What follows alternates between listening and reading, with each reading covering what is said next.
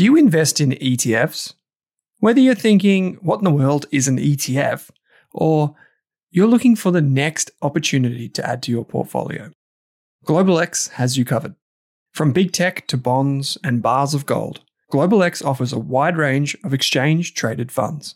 Go beyond ordinary with GlobalX ETFs.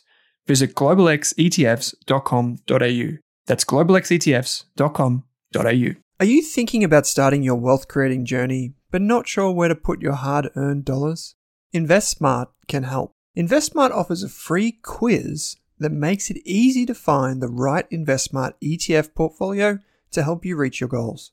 Just visit investsmart.com.au and hit Get Started. Answer a few simple questions about your goals and how much you want to invest, and you'll get a tailored statement of advice with a portfolio recommendation. You can visit investsmart.com.au for a no obligations free statement of advice. This ad is brought to you by InvestSmart Advice, AFSL 334107. Hey there, here's a quick note. This podcast contains general financial advice only.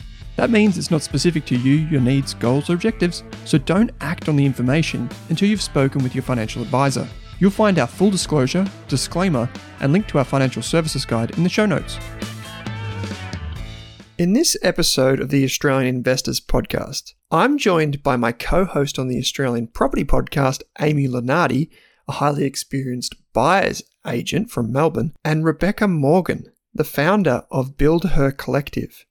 BuildHer Collective is a property platform designed to educate people on how to do things like buy, build, and invest in property. Rebeka's community has expanded to over 120,000 people and includes courses, media, groups, and so much more. You may have seen her on many of the popular television shows sharing her wisdom and experience. In this discussion, Amy and I talked to Rebeka about what goes into developing a property for profit, whether that's a single renovation on your home or whether you're developing land and need to get together a syndicate to invest in something much larger and much complex. This is a fantastic episode for anyone looking to make a foray into property whether you're just starting out or much further down the road. If you like this episode of the Australian Investors Podcast, be sure to check out the Australian Property Podcast.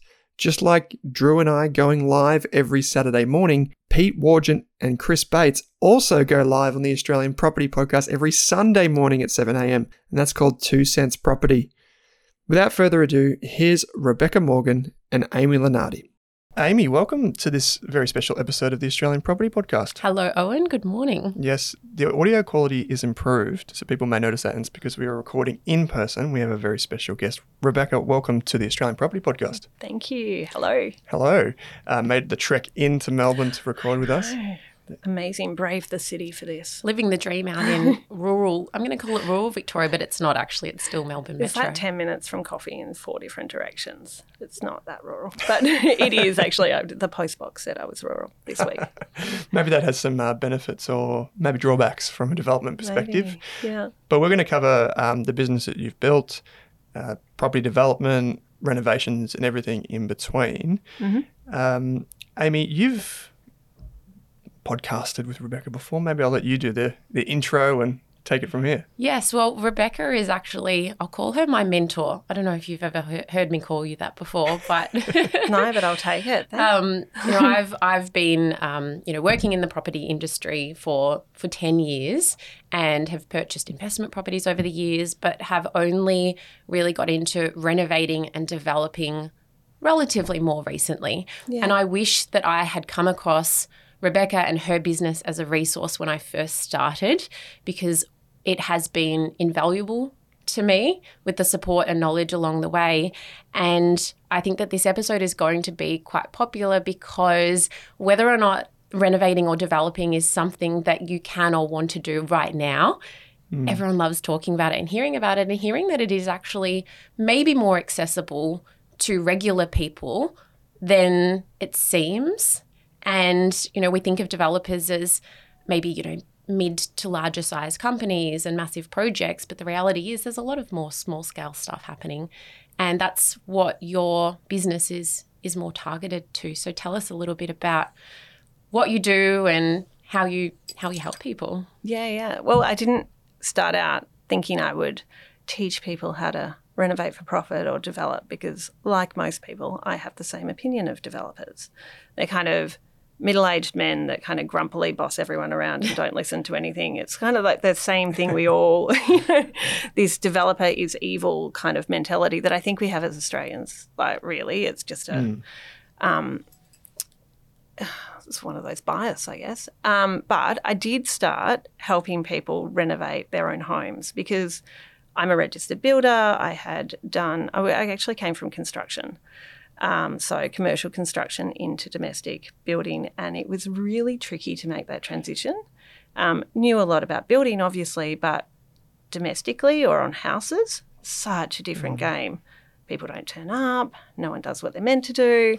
You've got to guide them in a really different way. And so when I decided to transition, and I did that because I wanted to have a family and a, topic for another day, but I think the commercial construction industry is quite tricky for women. You lose a lot of them in their 30s when they want to start having families and spend time with them. So I yeah, I transitioned residentially and it and I had to create a process of being able to manage all of these things. And then we were building um, my husband and I, John, we were building around, I guess, around Northcote and we had a whole heap of people approach us and say, Can you help us? We don't know what to do, or we're in this situation with the builder, or we're in this situation. And once you're in a tricky situation on a build, it's really hard to get out of. So, what we like to do is avoid it. And no one thinks they'll end up there. Everyone thinks, oh, this is going to be rosy. I've built, hired a great builder. What could go wrong? And they don't also realize that often they're a problem. Mm. So sometimes it's like, well, hang on, what did you say to them? All right, well, I can see why they've got their backup. And so you've got to teach almost communication at a different level and understanding of the process and the industry. Um, anyway, so people kept on coming to me with their problems, and I thought actually there's no one resource that people can go to and say, well, how do I do this for my project? And that could be one of a number of things. So it could be hiring an architect, it could be using a draftsperson, it could be using an interior designer. There's so many, or a volume builder there's so many different pathways, and all these pathways are right for different people. So, what I wanted to do and what we created with BuildHer initially was a um, a map of this is the way through the building process. These are all of your different options. And just because your brothers, mothers, sisters used a builder doesn't mean that they're going to be a really good fit for you. Um, and from there, I guess we kind of rolled into teaching people how to renovate or develop for profit because that's what we were doing. And well, you know, it's fair to asked. say that you're you created this reputation in the inner north for building and renovating these beautiful houses. And this was right at the start of the time where you know there was a lot of um, the, the inner north hadn't experienced products like you were creating. They were beautiful beautifully renovated homes. And we're talking about multi-million dollar projects. And you you did create this reputation for yourself in the inner north as um, people who did special unique properties that were selling for great profits yeah, I guess at that point in time, it was very much build a box on the back of a house and, mm-hmm. you know, do it as cheaply and as quickly as you can. And look, one of the builders, because we've got a, you know, I'm very good at asking people for help. So, and, and for having conversations with people and say, well, how did you do that? You know, is there a way? And whereas I think people want to have that, you know, I know everything, but because I'd ask a lot of people, we knew a lot of builders in the area. Um, and, you know, I knew that some of them had bought kind of like 10 years worth of tiles that they were just throwing out, rolling out into the projects. They were really trying to hit, do it as cheaply as possible to hit, make a market. But we're selling family homes. Mm. You know, you don't want to live in a product that's as cheap as possible. You don't want to live in a product that looks exactly the same as everyone else. So, I guess where we started was John and I had a vision of being able to create a unique family home. And now, look, eight years on, probably from our first bigger project, we had done some smaller ones and we made a massive pile of mistakes along the way, as you always do. Um, and eight years on onto that kind of first one where we went, no, we're going to do this, and everyone said, no way, you're going to have to hold it for 10 years, you've overcapitalized. How many times do people tell you you've overcapitalized?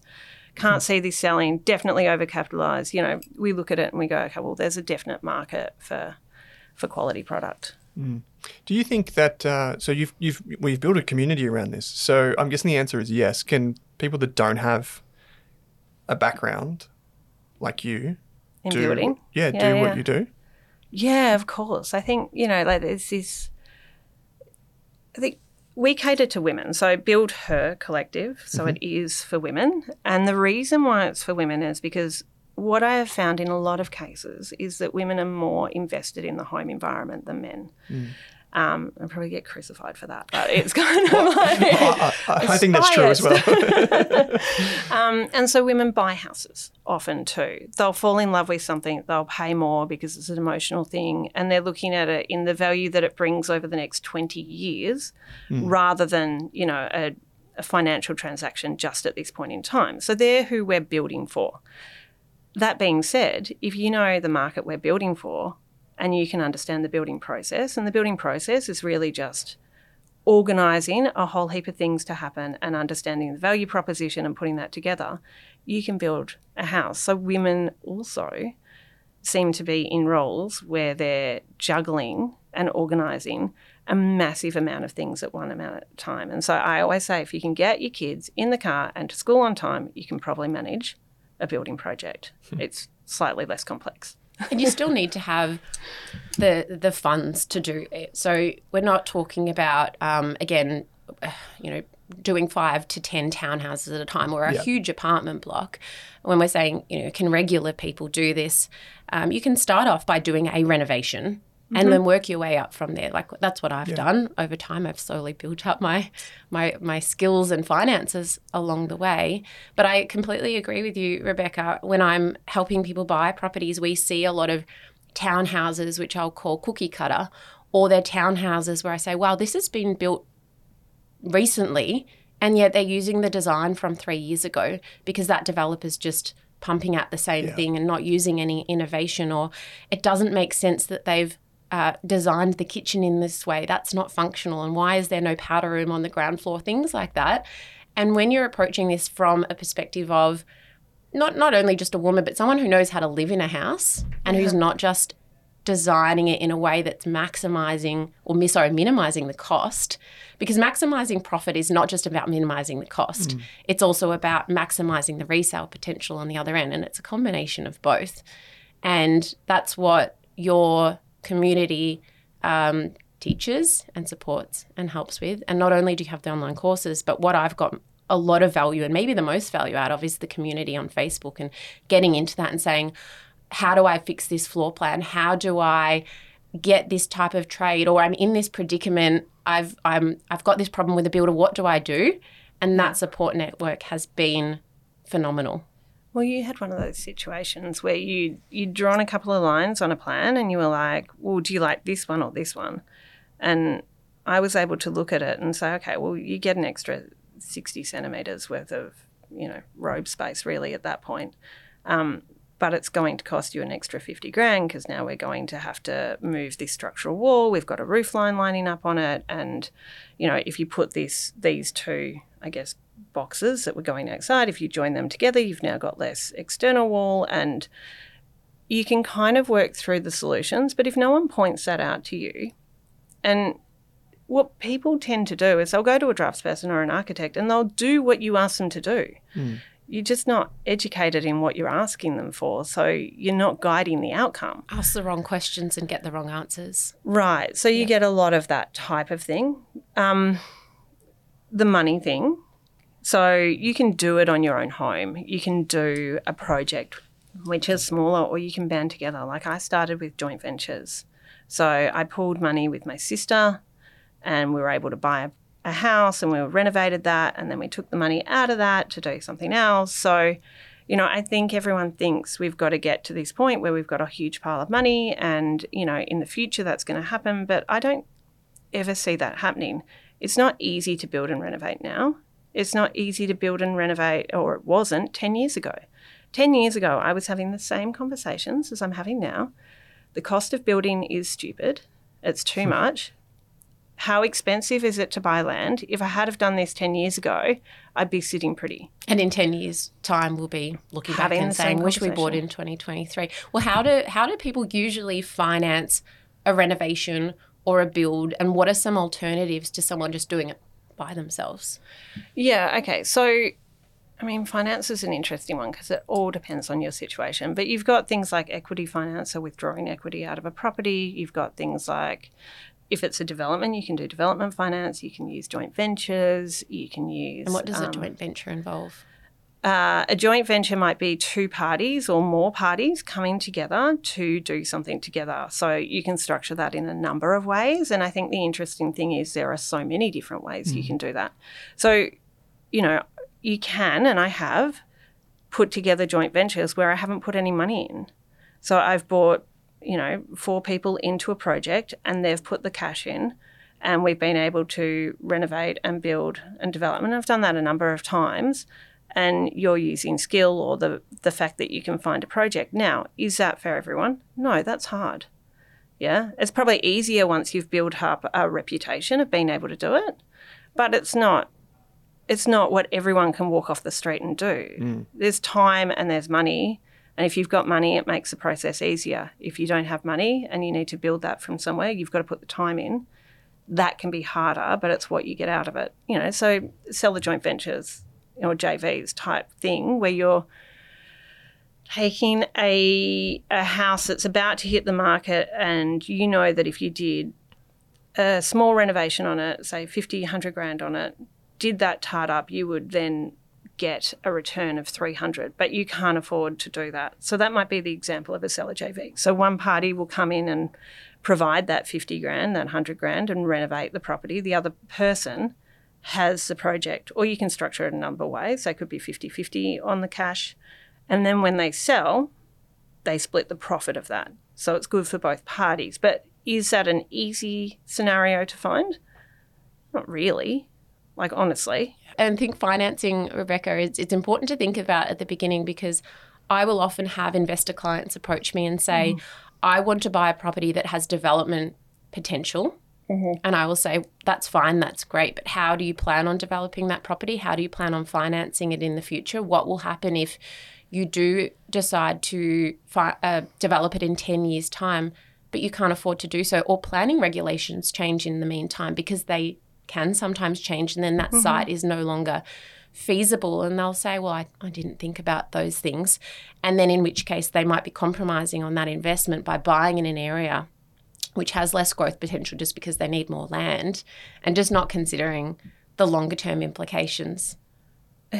Okay. So I don't subscribe to one blanket case. Like this is one size fits all. You can go out with a set of numbers and you're going to make a 20% return no matter what you do.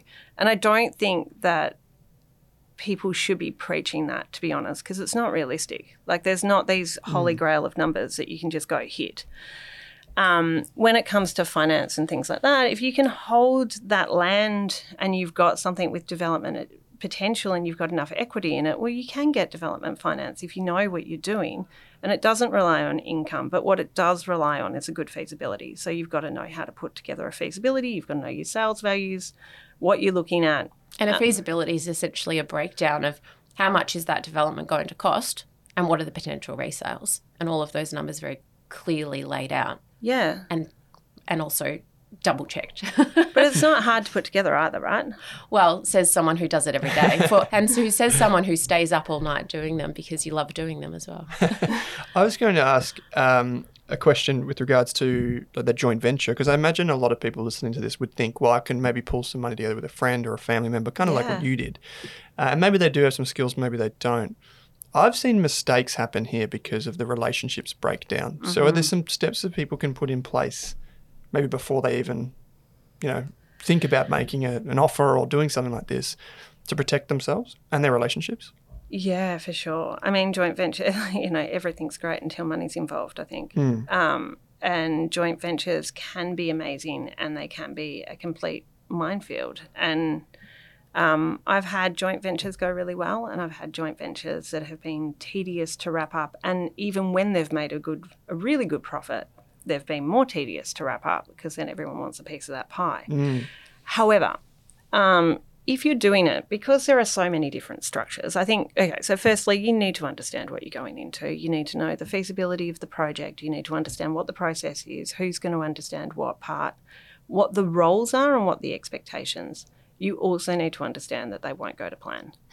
um, and they never do, right? So if I say I'm going to buy this block and we're going to go through planning um, and it's going to take a year, well, what happens if I go to VCAT? I don't, well, you know, like there are all these unknown things that can happen during that project. So you need to have an understanding of what that is. What happens if someone's spouse is injured or sick, mm. or they decide mm. to move overseas? Or someone needs those funds a lot. They faster. need those funds faster, yeah. right? So all of these things need to be worked out in an actual agreement, and that agreement needs to be drawn by um, a lawyer or someone who's going to protect your both persons' rights. So you both need to have independent advice coming into that. And so, did I do that with my sister? No. no. I mean, look, I think most people do joint ventures without that. Um, you need to understand your relationships with people and, and understand what your risk is and then work out how to mitigate it because joint ventures can be amazing, but they can also be really tricky.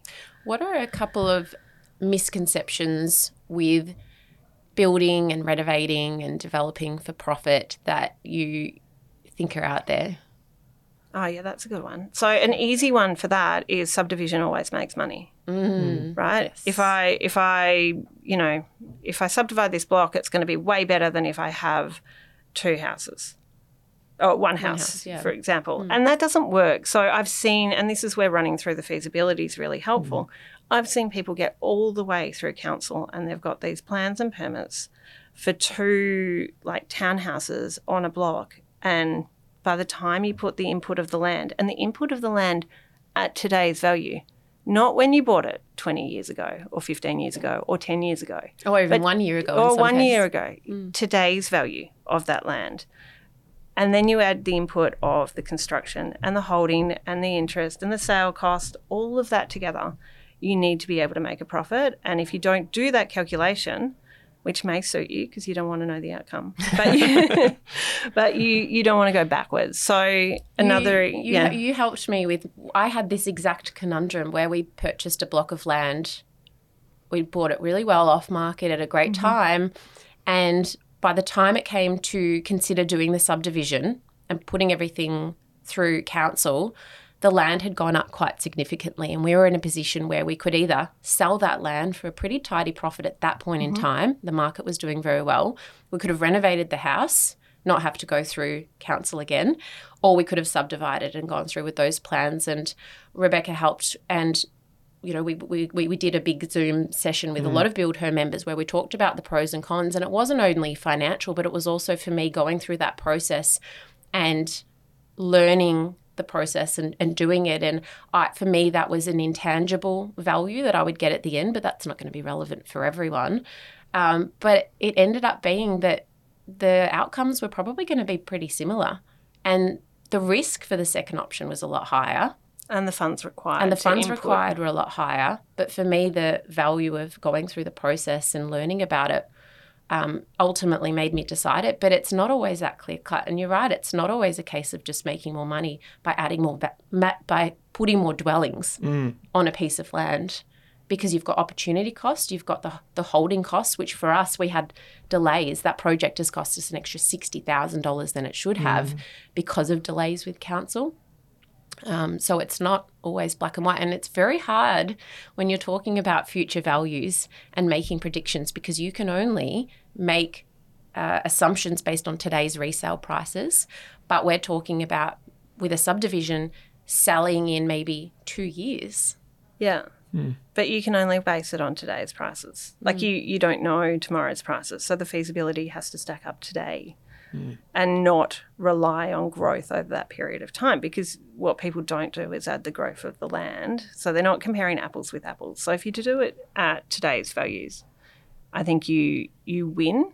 I think there's another, you know, there's always family values that roll into this. It's like, does one person want to supplement their income to and do a project? So, mm. okay, let's take a a husband wife couple and let's go really generic. Um, and let's go, the husband's at work and the wife has been at work. Now they're at home with kids. They want to do something to supplement their income, something to busy, you know, be be involved, add financially, but they don't want to go back to the kind of nine to five and working within set hours. Well, that's where that renovating for profit and doing kind of one project at a time where you can see 100, 200, you know, 500 uplift, depending on what you're looking at, will be worth it. Now, is it worth it for that person to make $100,000 over a year and stay home with their kids while, re- you know, doing a project which they feel is fun and creative? Well, possibly. Do the numbers stack up as a 20% return? Possibly not. Mm. You know, so we always juggle values, what we're doing with our time and the returns, I think. I think that's another misconception too is that developing, or sorry, renovating will always make profit too. And Owen, we had a we mm-hmm. had an episode recently together where we talked about adding value, and it's all well and good for someone to look at a renovation and see what that property sold for, and then they'll Google the land and they'll say, okay, well they they sold it for this, they bought it for this. Renovation might have costed X. But they forget about all of the other costs involved the cost of stamp duty, the interest repayments on that land, the opportunity cost. What could that person have gone and done with their time and money elsewhere, and how much could that have returned? And also, this is this is very relevant. How much has that market grown since the time you purchased that block of land or that property and when you sold it? Because you've got to attribute some of that resale to capital growth if growth has happened over that time. And once you take all of those things away and add on tax, the mar- the profit on paper can be a lot less, but it doesn't look that way for someone who's going into it a little bit less educated. yeah. All they say is buy and sell. Exactly. Exactly Yeah. right. And not the journey in between. And all the real estate agents will tell you is the buy and sell. Oh, you could buy this for this, and and you could sell it for this, and you're like, well, yeah, but like there's there's a little process in between. um, so I find they don't stack up either. How do you uh so let's imagine uh, someone that is attempting to develop for the first time or thinking about it. Um, what are some of the major like rocks or costs that go into it, the hurdles that you face? Like just at a high level, if someone is completely new to it, obviously we're going to tell them to go to their website and check out the group and all this sort yeah, of stuff. But- obviously. But, uh, like, what are the things people should consider? Like, what are the things that people maybe don't often plan for? Okay, so firstly, we have a free feasibility template, if Great. that's okay. Yeah, yeah, so you can go to our website, buildhercollective.com.au, go to the freebies section, there's a template, Great. feasibility, Yeah. right? Doesn't give you what numbers to input, but it does give you the start point. So use that as a checklist. So it has a section called planning. Do you need to go through town planning? Do you need to add, you know, an architect's fee to do that, or will you mm. use it as, you know, a draftsperson? What are your inputs? So when you're kind of working through it, you need to understand your process. Are you doing it as an owner builder? Are you doing it uh, hiring a high end builder? and what does owner builder mean? Uh, owner builder means uh, that you're doing the work or managing the trades yourself. Effectively, an owner builder takes on the role of a qualified builder. Um, and whilst that works for some people, it's not something that I recommend for most people because you need to, the, the liability Mm. is exactly the same on you as a builder who's had to qualify, study, and register.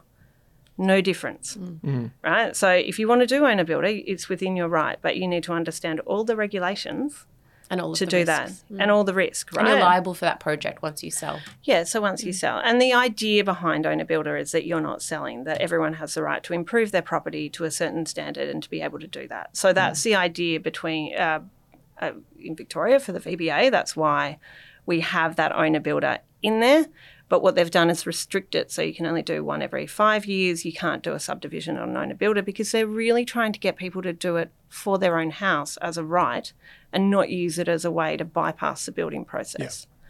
Um, si- sorry, sidetracked on that. But I think it's also important to understand that, you know, these side processes, so where we think we're being really clever and shortcutting, actually can come back and bite you because if you don't do the drainage, like let's say you didn't put the fall away from a property, here's, here's some risk for you. Let's say you don't put the fall away from the property, and for some reason you have decided to build a garden bed next to the house, which looks really pretty, and that channels all that water underneath your substructure. Yeah. Hmm. And you've got a clay soil, and those stumps are starting to get, you know, wet and dry, wet and dry, and it fills up with water under the house.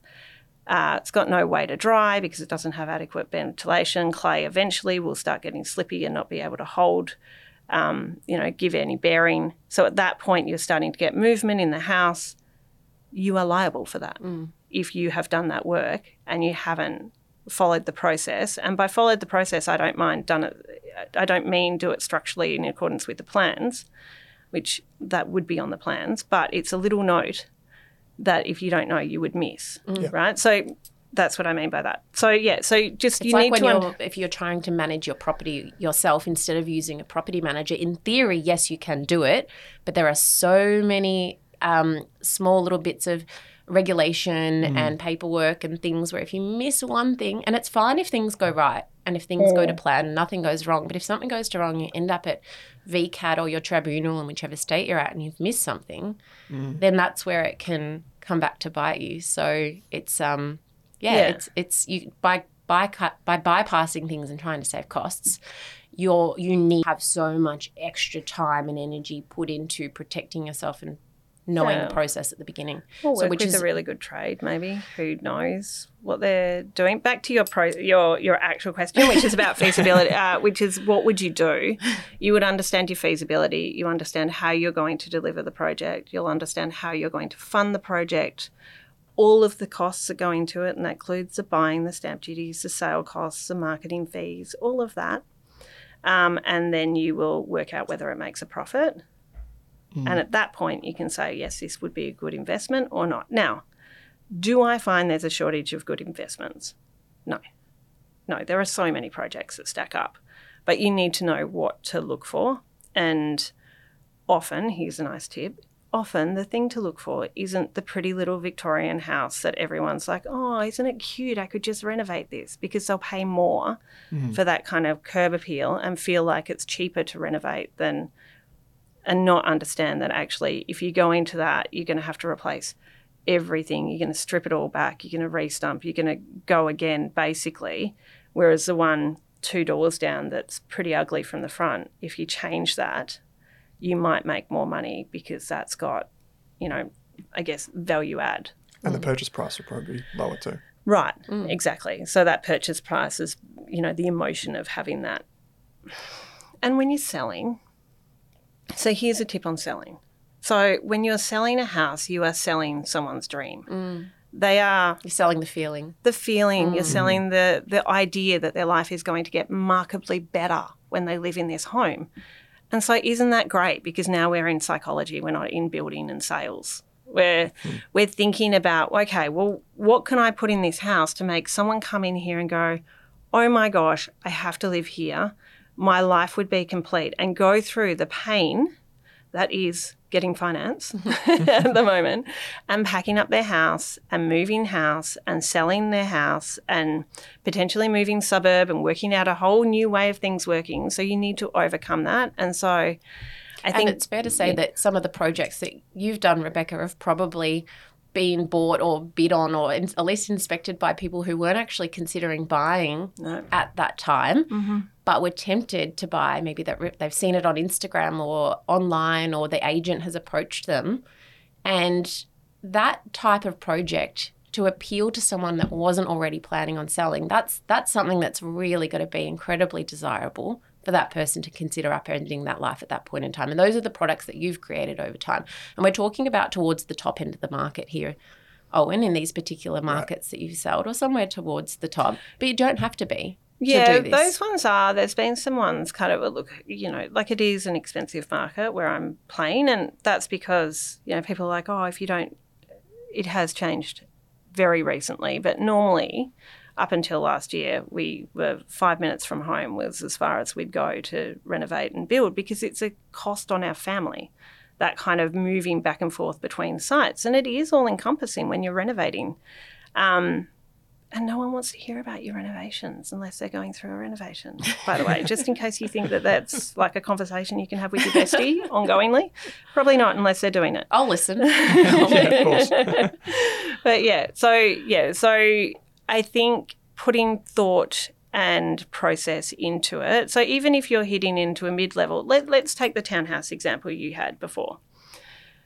And we do a lot of interior work, interior design work now, actually, for developers. And we do. You did my designs. Yeah, I did your designs. Um, and I do that because I think the base level is getting better, but it doesn't have to cost an arm and a leg more. Although those outside tiles, Amy. Um, I really like them. um, but it doesn't have to cost an arm and a leg more to make something look beautiful. It just needs to be considered. It's no longer okay to just throw in, you know, red bl- brick, black windows, timber, you know, white cabinetry. Like you can make something feel like a home and cost the same amount because all of those materials were still going to be needed. well, you can find duplicates of um, high-end products for cheaper, just like when you're, you know, going shopping to find an outfit and yeah. find a similar product. Maybe it's not going to be as good quality, but that not might not matter if you're selling that property anyway.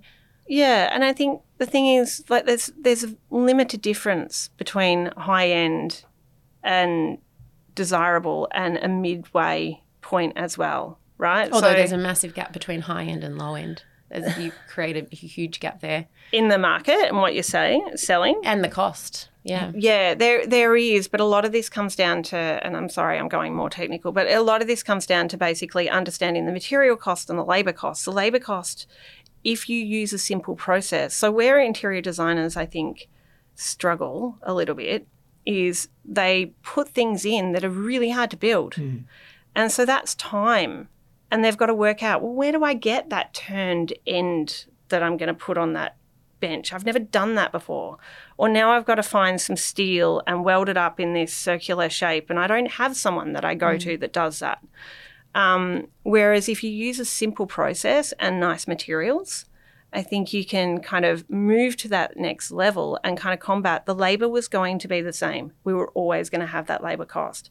So now we're supplementing that material and a little bit of variation there. And maybe you don't tile all the walls, but you tile to a certain point mm. or you know like you you measure your approach with that Well, here's a question for you, and I know the answer to this, but I'm, but I'm going to ask it anyway because everyone has this question. How do you figure out, even if it's not the exact, but how do you even figure out ballpark how much a project is going to cost, whether that be a subdivision, a new build, a renovation, to put these numbers into your feasibility at the start? How do you start getting an idea of these things? Because that's that's the the hardest part, I think. One of the hardest parts. the well you're talking about the construction cost The construction how do you figure out the construction That's cost right. right um, and here's the thing I build at a different rate than you build at, Mm. and each project is different because my trades are different. And so each trade would charge a different amount. So I can get a tiler for $200 a square metre, I can get a tiler for $100 a square metre. Wouldn't advise it, but you could probably get a tiler for $40 a square metre if you go to ServiceSeeking. Yeah. Um, you might need to redo that tiling, so it costs more in the end. But you know, you you have these varieties of different ways, and so you can see that on their Facebook groups as well. Oh, I did my kitchen for under ten grand. I'm like, yeah, you did, and you've painted it, and it looks great, and you've changed some hardware, and you know, it depends on what product you're trying to hit, and then you need to do the research. So there's no easy way. What it costs to build, you know, in some of the higher end suburbs, yeah, they've got a tax on them. The builders that go there know that you've got more money, or assume, don't know. They assume that you've got more money and they will put a tax on working in there and they will all do it. So it will cost you more.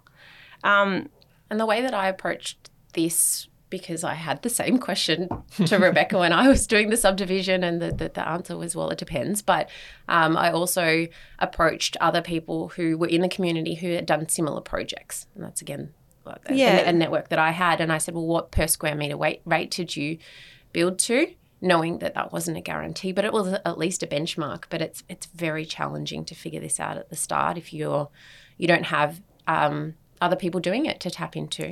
Yeah, you have to use square meter rates. So we use ballpark square meter rates when we're doing our feasibilities, um, and we need to check them against people that can build in that area. And that's you know actually contacting builders and actually doing your due diligence and saying, well, if I'm going to build in this suburb, do some work. You know, if you know you're going to build there, work out who is building in that area that you would want to build.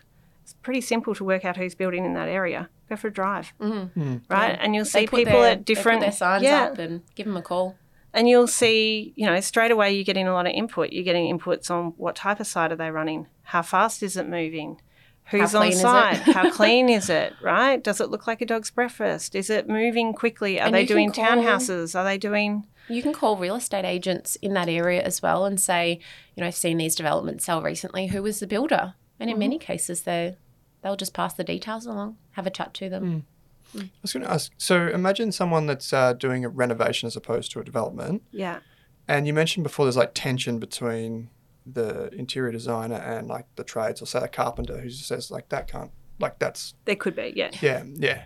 Um, and you have this all the time, right? Like on a building site, the builder's always blaming the engineer, engineers blaming the builder, builders blaming the plumber. Everyone's like blaming each other for the same things, right? Because they all see things through a different lens. If you're just doing, say, like an interior renovation, so it's not like adding on things and whatever. Yeah. Who would be the person that you go to first? Like if you weren't For the you are, design? just for just so you want to get a project done. You want to renovate this house, but I don't know where to go. I'm thinking, do I go to an interior designer to get the inspiration first, drafty or an do I go to an yeah draft person, or do I go to a carpenter first? Like, Okay, well, so let's break that down. So I want to do an interior renovation and I'm going to replace carpets, going to paint, and maybe do a kitchen. yeah, Yeah? So I don't need a builder for that.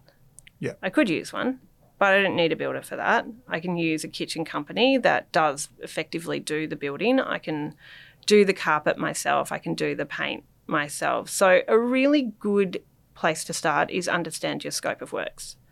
So actually break it down and it's not that hard. People just want answers but they won't put effort in. Mm-hmm. if that if that's you, just put some effort in guys. It's not that hard. Um, and you basically going, okay, well I'm replacing carpet to four rooms. How many square meters of carpet is that? Let's jump on Google, work out how much it costs to buy a carpet that you like and input that value, mm. Mm. right? So this isn't hard stuff, but it starts to break down cost and it starts to give you an idea of scope. Yeah. And then you want to paint. You can do the same thing. There's calculators that'll tell you how much to paint.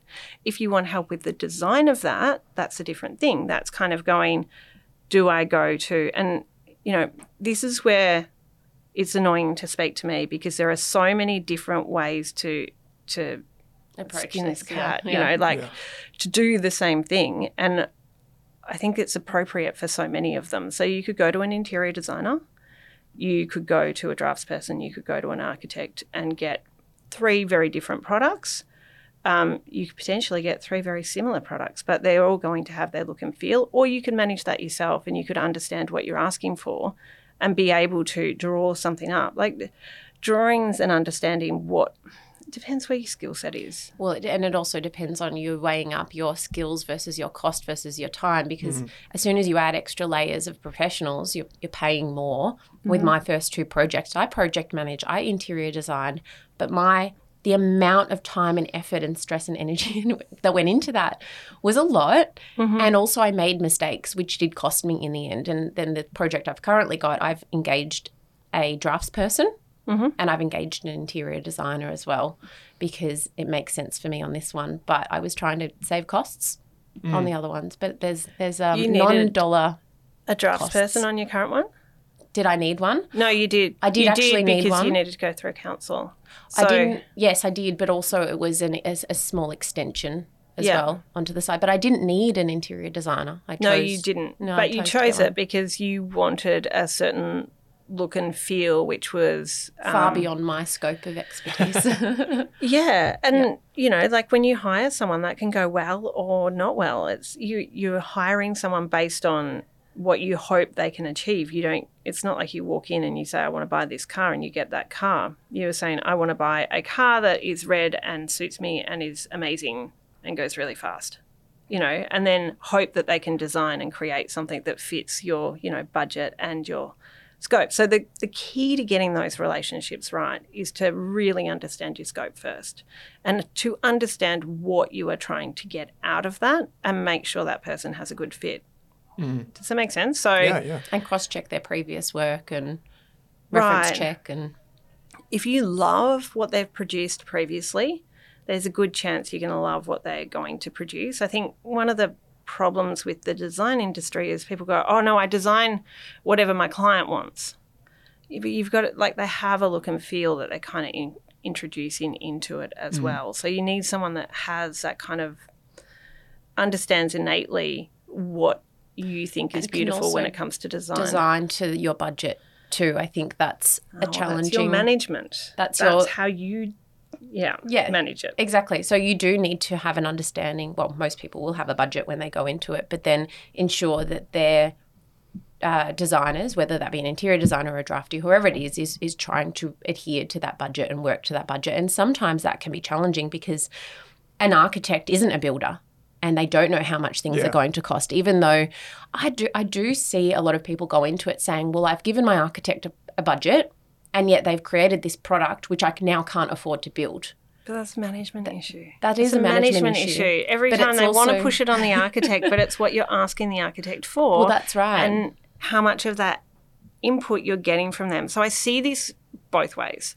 And I guess because I'm impartial, I guess you, I, I okay. So firstly, I don't build for other people, so I'm, I don't have any skin in that. But also, I'm helping people navigate this all the time. So there's two sides to this story. There's the person who goes to the architect and says, I want this, and I don't know what my budget is. It could be this, but I guess I could stretch for more. And then they keep saying, I want this, I want this, I want this. And the architect says, This is more, this is more, this is more. And they go, Yeah, yeah, yeah, yeah, yeah. Oh, I can go. But they're not picturing this is more, Yeah. right? So the architect does need to lo- lead that scoping and that that understanding of cost, but also people need to be honest with their design team and say, look, this is my budget. Um, right or wrong, this is my budget. I would like it to hit here. I have here. And that needs to incorporate all of my design fees and all of my council fees. Because also, if I go to an architect and say, I have $500,000 to do a renovation or a build, I might only have 320 to actually do the work, the construction, because the architect I've engaged is $80,000. And then Yeah. I've got to get um, You've got permits, and then and- I've got the interest. Well, normally people won't factor in the interest repayments unless it's a renovate for profit. Yeah. If it's your own home, We've you know, but you might anyway. have, yeah, you might have to move out, so you might have to um, rent. And so all of these things will come out. You've got engineering, you've got But also, ultimately, an architect and a draftsperson, if you say, I want to add this on, um, they might know the they will know the material cost, but they won't necessarily know the labor cost as well. So they can't say they're to you, you change, you have this variation or you have this change in your design, and it's going to cost you an extra twenty or thousand, twenty or thirty. They can give you ballpark, but this is where you can end up with a design or a product which is much more expensive than what your budget is, and then you have to change it later on, and that that's more cost. So Would say, say if you were a builder who built for other people, standard residential builder, right? Yeah. And I'm a client and I don't know where to start. Would I could I come to you and say, This is what I'm thinking? Then you might come out to my house, we have a coffee and go over what I've drawn up and then Mm-hmm. you take that and you find a draftsperson that you work with that might be Could, yep. suitable and do all that? Yep. Yeah. Yeah, you can. So this is where again, this is another way of managing it, and you can get a builder on really early. You don't even have to use the builder's draftsperson and team. You might use your own team, but get a builder early on to give you an indication and certainty of cost. Yeah. Um, and I think that's a good way of running a project as well. Now, what's the issue with that? The issue with that is you've got one builder that you've engaged up front. Now, I think you should pay that builder, frankly. Oh yeah, I think You're so too. It's ask- a lot of work. yeah, it's a lot of work. Like quoting, people will often kind of call me or they'll say, oh, no, not people inside our network, but sometimes I get these phone calls. And then people will say, oh, I send it out to a builder and like they didn't even quote it. I'm like, well, that's like 40 hours to mm. quote it. Mm. Or they wanted an indication of how much money I thought it was going to be before they bothered. I'm like, yeah, because that's like 40 hours of their life that they're not going to get back giving you a quote. It's Yeah. tedious. Um, so if you engage a builder up front, you can then get them through that process to say, well, you know, yes, you want this on a slab, but you're putting timber floorboards over the top of it. So why don't you do a lightweight substructure or, you know, and, you know, that might save you $20,000 and it's a lot quicker. So a slab might take, you know, 30 days, 45 days by the time you, you know, put in all the, the pipe work and set everything out and to do, you know, stumps is only going to cost you like 14 days, right? So Yeah. you've got, you can see the So labor. they can be involved in cost and the management from the very beginning. exactly. And mm. these are costs you don't see. No. So some of these cost us in things you don't see. Another one's an engineer, right? So often people will go, "Oh, I got this great engineer. He's really cheap." I'm like, "Y- y- "Is he?" Because that's a really heavy structure that they've designed for you. So you might have saved 500 bucks there, and you're spending an extra 20 grand in we had a steelwork. project where we did we, we, we used the engineer that the architect had recommended and when it came time to build the builder said this is over engineered you're paying an extra 40 grand in steel and not getting any extra benefit in terms of the design or anything and we had no idea Yeah. no idea at the very beginning so Yeah. there's all these little checkpoints along the way where a builder getting them in early, but getting them in early can also mean that they're not necessarily going to be the most competitive on price rather than getting a couple of quotes later on. So there's pros and cons, but Mm. Yeah. you could still save Depends more the by getting them in. Yeah, the start. I think as well. So it depends how you want to run that project. So you could use a cost plus Hmm. project, um, which is basically what it cost plus a margin.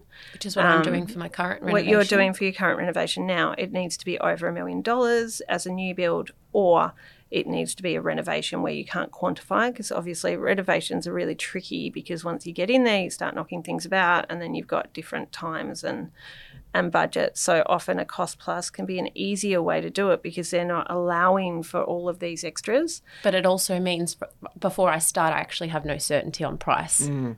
Yeah. Mm. And the bank doesn't like it. So if you need to borrow for construction finance, that could be tricky. So everything's kind of circular, I guess, is the problem. So there's no Yeah. one set way. And there's, it's very circular because I can go forward this way and then I can go back and I can change my mind. I can get the engineering drawings and then go back and get them redone when someone tells me. So I guess the strategy, if we're talking about renovating for profit or developing or even doing our own house, is to understand that process from the beginning so you don't make all these missteps, but you can check along the way what you're looking at because sometimes you're far too close to the project to be able to see the wood through the trees. Mm. Does that make sense? It's kind of Absolutely. like Yeah. you get design overwhelm and you're like, I just can't, I just actually, I don't even care anymore. Hmm. Just get this built. Hmm. Um, we had, we had one question that came through from the community, which we wanted to put to you, and it's more to do with what's going on in the news with a lot of developers going bankrupt, and mm-hmm. a lot of people are pretty fearful right now to develop or build even mm-hmm. because they're thinking, I don't know if this builder's going to go under. Yeah. Right? Can you talk us through how you just think about that generally? Yeah, and it's really tricky, right? So some of the bigger players have, and they they have over the last, you know, for as long as I've been building, I was involved in a a builder going under that I had on two projects. One of them was 96 apartments in Elizabeth mm-hmm. Street, and another, Wow. you know, so it was a really tricky thing. And actually, the builder went under, but then a lot of the subcontractors Yeah. then went under because they they don't get paid their money. They've got materials to site, and they're not big guys sometimes or can carry big um, loads. Okay, so what do we think about it? So we basically need to work through the trust and the amount of projects that this builder has on. Bigger builders can be, you know, look better on paper, but they're not necessarily going to play out as a better in the market when the market turns Because they're Um, working off smaller margins. they're working off smaller margins Yeah. like the and and a lot of the people in this latest one right so i can't even think uh, how many Porter people Davis. porter davis how many people were caught up in that um, but then they're coming you know i had a lot of calls and you know people in our community as well because they would have been someone you would think to trust right the issue then is because their quotes and the amount they were building for as a volume builder was quite low to then get that same thing built so I looked at one that was costing someone, uh, I think, four hundred and seventy thousand dollars for this build. And I'm like, that's eight hundred thousand. There's Yeah. just no way you can't. Like, we wouldn't be able to do that for under eight hundred thousand dollars because of the, you know, and just using a basic formula and looking at the level of finishes, we're like, it's. So she couldn't find someone then to go in and do that build for that amount. So how do you how do you secure against it? You probably don't. You make sure that when you do your payments, you have a pretty good understanding of the company. You know how many projects they've got on. You can look at their financials. You've got domestic building insurance. They do, but that doesn't really protect you very well. Um, a little bit, although some people caught up in Porter Davis, they didn't even have that because they had said that they'd organised it, they'd not organised it, but they wouldn't have known because if you don't know the process going well, they into were this, shown a document. They were shown a document that was um, in in this. I'll give it this specific case. They were shown a document which was the type of document that they would have got for their project. So they thought they had it, and it was pretty um, standard and is actually pretty standard in the industry that you only take out that building insurance when you're about to start the project. But that's because the contracts can be signed six months beforehand. Now, technically, you cannot sign that contract unless you've got that building insurance, and you have to tick a box to say that you've got that building insurance. So, building insurance there, but we want to avoid that. Mm. Yeah, and so paying more doesn't avoid it. Paying less doesn't avoid it. So, what avoids it is I guess luck being one of them. Mm. But B, you've got to just go through and understand how many projects does they, these people have on. Are they building quickly? Builders that are building really, really slowly often have cash flow problems. Yeah, does that make sense? It's mm. like they can't. They're kind of staggering their work so they get to the next point. They're getting drawdowns to pay for the next project, and they're moving that money across different projects. So watch out for that. Have a look at how many they've got on, how quickly they're going, how long they said they were going to build for. So we've got a couple of people where their builders have underquoted their work. Now, what do they do? Well, They're here's a- kind of staggering their way till the end. Well, in my this is really tricky because in my current build situation, and I'm I'm almost I'm at lockup stage with my dual occupancy at the moment. I've had a great experience with that builder so far, and I got three quotes at the very beginning, and he was twenty percent cheaper than the other two quotes, and I had so many people tell me. Don't use him. He's what if he goes bankrupt? What if he's not making enough money on this? And I said, What do you want me to do? Ask him to charge me more. But I reference checked him and I checked his projects. I spoke to a lot of people who had used him. He's got his own skin in the game doing his own similar projects. And that gave me a lot of comfort. And that he was doing his own as well. that he was doing his own and he was building these products and he was building them within the, an appropriate time frame as well. And i also said point blank to him how much are you making out of this project? Hmm. Because i wanted to make sure that it was worthwhile for him hmm. as well. And he told me. He's very upfront. Oh, And then one it of gave- the few industries where, as a client, we think it's okay to ask someone what profit margin they're making, which you, you know you can't do when you're buying a T-shirt or you know a necklace or something like that. Hmm. But But that was a, that was a unique situation in that cheapest is sometimes risky, but not always if you've then done the other appropriate reference checks. So it's yeah, uh, you're right. Ultimately, in this, you can do all of your research, but it is an element of luck because you can't control that builder and their cash flows and their business management skills and also the costs going up. And that's why builders have gone bust recently because they've committed to contracts worth X and the build has cost Y and then there's no profit left or they're behind. Mm, and if you're in it, like one of the the things you've got to think about is, well, if that builder's underquoted to me and I can't get them through the end of that build, it's going to cost me so much more to get someone else in. So how do I manage that builder to the end of this project just to get it done? Mm. You're not kind of going, oh well, the contract said this, so I could walk away. You're kind of going, well, I just need to get it done. So Yeah. you you know you're paying trades directly rather than you know Yeah. like you you're really taking steps to get through. If you Um, can, yeah. It's not specifically helpful, but I think it's really just understanding timelines, projects, and capital, right? So you need to know how much capital they've really got. So one of the things might be like knowing when the payments are released to the builder, like based on completion and those types of things to protect yourself. Yeah, so that's a contract Yeah. um, issue, and you should always be looking at that. There are standards in most of the contracts that um, we would build to. So if they're varied from the standard, I would look at that as well. As builders, we are actually also cash flowing a lot of the projects Yeah. as well. So that's tricky because, you know, you outlay a lot of money and then you're waiting to get paid, and then you outlay a lot of money and then you're waiting to get paid. And then people think the builders make a huge margin, but they really don't. Yeah, it's a risky Um, business. It's a really risky business, and that's why I don't like building for other people. It's like their perception, because this is so much money, and we've got to appreciate that it is a lot of money. You're building your own home, right? And you've saved and you've dreamt of this house for years. And this home that you're about to build is your one chance to get it right. Yeah? This is most people's situation. And for you to go over $5,000, people are like, oh, well, it's $5,000 on a build. Yeah, but what have you got to do to work and save another $5,000? Like, let's be respectful of the cost of everything on top of the fact that you're building and you're in a stressful time. This is why it's stressful. Um, so yeah, paying an extra twenty percent because oh, it, you know, obviously it must cost more is normally not what someone's going to do. Yeah. Yeah. Well, this has been uh, very enlightening, and it's easy to see why. We could keep talking. Yeah. like- well, like, for those that lack the context, I think over 100,000 people follow you on Instagram alone. So um, it's easy to see why so many people um, join uh, as members and uh, go and be part of the Facebook group and get help. And the collective around that Yeah. is amazing. So, and there's the, the courses online, podcast, so much that you do to help educate people. And we really appreciate that just at large. But um, there'll be links in the show notes for people that want to get in contact and, and join the groups and take part in what you offer, as well as the free resources you mentioned. But is there anywhere in particular, other than those things, that you where you would send someone as like a first point of contact? Yeah, so depending on whether, what you want to do, there's a free call that you can do. So in Oh, freebies as well, you can book in a 20 minute consult if you're doing your own home and kind of ask for some advice. And if you want to renovate and develop for profit, we do have a community around that.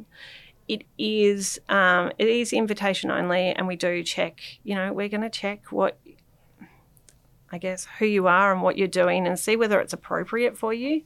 Um, but you know, there's some webinars on that, and then you can also book a call to do that. And it's a pretty, I'd say it's a pretty fun way of life. Mm-hmm. And it's exciting and creative. And so, whilst we've just outlined all the risks and all the stuff that could possibly go wrong, understand that you are not working nine to five for someone else. You get to make a whole heap of money. It's creative, it's free. if you do it right. if you do it right and you know it's it's really exciting it's a really mm. fun thing to do for you and your family because you're creating mm. generational wealth and future so yeah and to with- be surrounded by other people that Yeah. are enjoying it as well. That's what I Get particularly ideas and all this Yeah. type of stuff. yeah it's yeah, inspiring. Yeah. Yeah, great.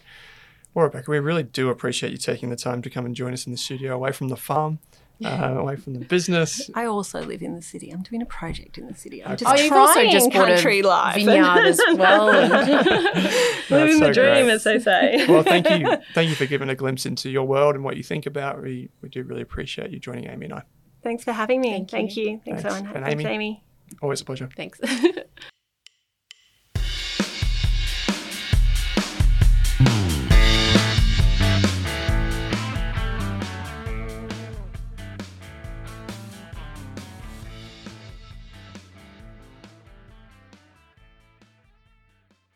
For more than a decade, I've been hunting for the best investors and their methods, strategies, and tools for investing. After years in the industry, countless books, a few degrees, and 1,000 podcasts and live shows, I've rolled this accumulated knowledge into something called Rask Invest. If you've ever heard me talk about a core and a satellite, active and passive, true long term compounding, or you simply want to know exactly how I would invest, now is your chance. Rask Invest is our new investment service, designed for all types of investors who want professional management of their core portfolio at a low cost from a team they trust. Rask Invest helps you automate your wealth creation and passive income. Simply click the link that says Invest with Owen in your podcast player to join one of our live platform walkthroughs or book a call with us. You can also view the Rask Invest PDS and TMD and get invested with me.